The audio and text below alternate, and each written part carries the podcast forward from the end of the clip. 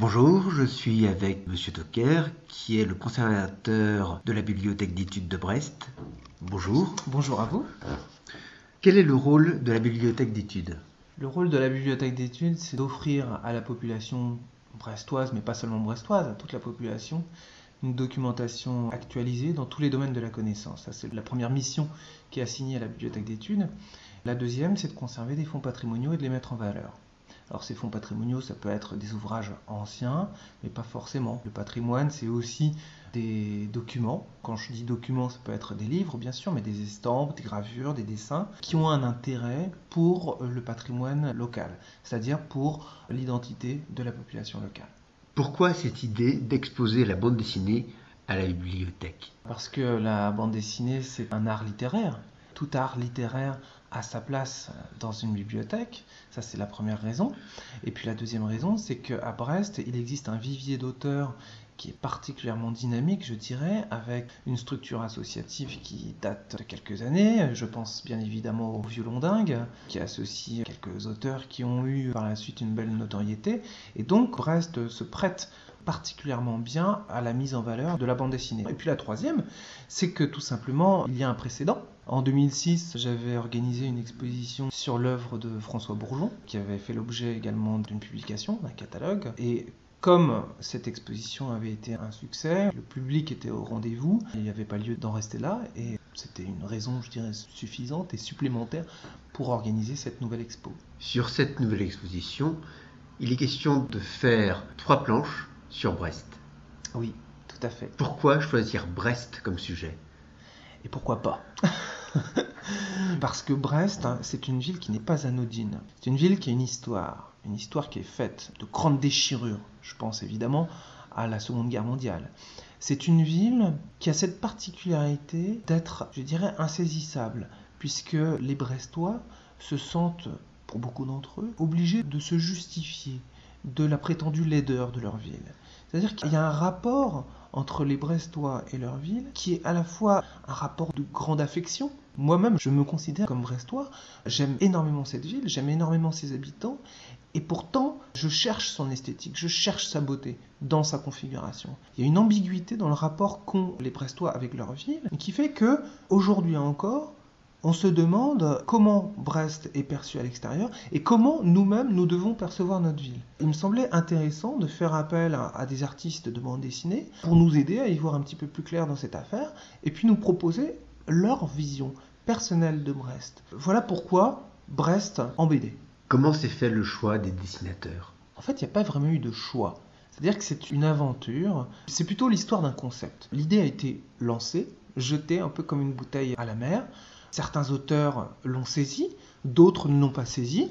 Personnellement, je n'ai pas effectué de sélection sur ces auteurs. La proposition a été lancée pour des impératifs liés souvent au délai qui était très très court pour cette opération. Certains auteurs ont été dans l'obligation de décliner cette invitation alors que le sujet les motivait. Peut-être que ce n'est que partie remise, et peut-être qu'il y aura d'autres projets similaires qui verront le jour. En tout état de cause, ce collectif-là qui s'est rassemblé autour de Brest en bulle n'est pas le résultat d'une sélection. Et je crois que c'est ce qui rend aussi la chose intéressante. C'est que, en fait, chaque participant de cet album, c'est sur la base de ses propres motivations qu'il a participé à ce projet. Un catalogue album a été édité aux éditions du Télégramme. Pourquoi ce nom hybride catalogue album? Eh bien, parce que c'est un objet hybride. Est-ce que c'est un album de bande dessinée? Je ne sais pas.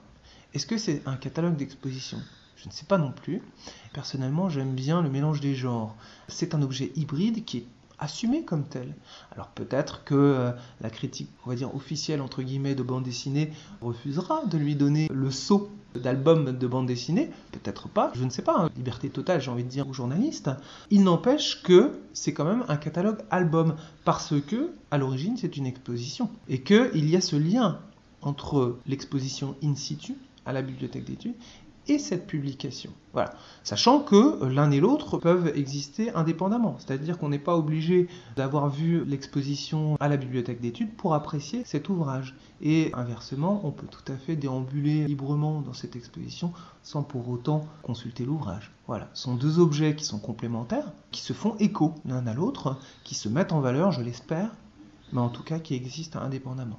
Il y a donc dans cette exposition une scénographie, un court-métrage de Nicolas Hervoche, cette édition d'un livre. Vous avez vraiment vu les choses en grand C'était pas l'objectif de départ que de voir les choses en grand. L'objectif, c'était de bien faire les choses. Ma motivation, c'était de mettre en valeur le travail des artistes. C'est cela qui donne du sens à ma fonction.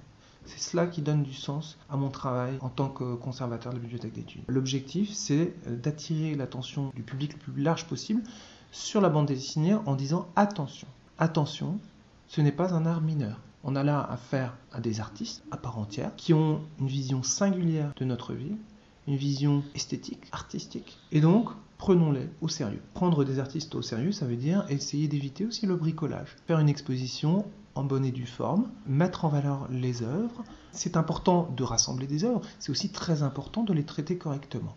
Une planche de bande dessinée, on la manipule pas n'importe comment, on ne la traite pas n'importe comment. C'est un objet d'art, qui est traité comme tel dans cette exposition. C'est ça que j'ai voulu faire, une exposition qui rende hommage, qui mette en valeur les artistes, et puis en même temps, pour que cette exposition vive, il faut aussi qu'il y ait une politique de communication autour, que l'information circule, que l'information parvienne aux oreilles de la population. D'où la nécessité d'avoir des affiches, de convoquer la presse, et puis une exposition, elle ne dure qu'un temps. Une exposition, elle a un début, elle a une fin.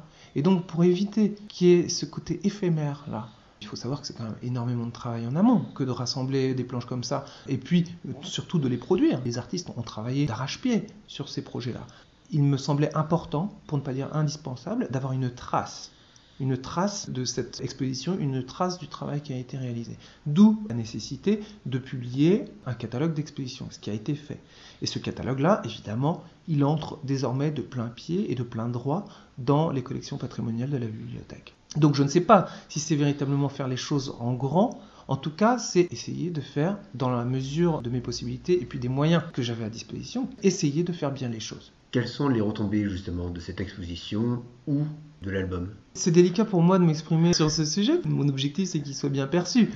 Pour l'heure, d'après Sophie Picon, qui est la directrice éditoriale des éditions euh, Le Télégramme, me disait que l'objet livre, cet objet-là, a fait sensation aux éditions du Sud-Ouest, qui possèdent en fait les éditions Le Télégramme. D'un côté professionnel de l'édition, c'est un objet qui est bien perçu. Premier écho. Deuxième écho, une quinzaine de cartons ont été livrés et déposés dans mon bureau avant les vacances de Noël. Il en reste 8. Donc voilà, ça c'est un élément factuel aussi, ce qui signifie que les ventes sont bonnes. Troisième élément factuel, c'est une double page qui a été publiée dans le Télégramme, qui se fait l'écho très largement de cette publication, ce qui contribue aussi à la valoriser, ou en tout cas moi j'interprète cet article comme étant positif vis-à-vis de cette publication. Alors j'espère de tout cœur que ça va continuer, que le public sera au rendez-vous et puis que les gens vont apprécier cet ouvrage. En tout état de cause, si je me base sur ces simples éléments et puis sur les échos que j'en ai autour de moi, je ne peux être que satisfait pour le moment. Est-ce qu'il y aura une suite à cette exposition? Oh, Qu'est-ce que je suis content de cette question?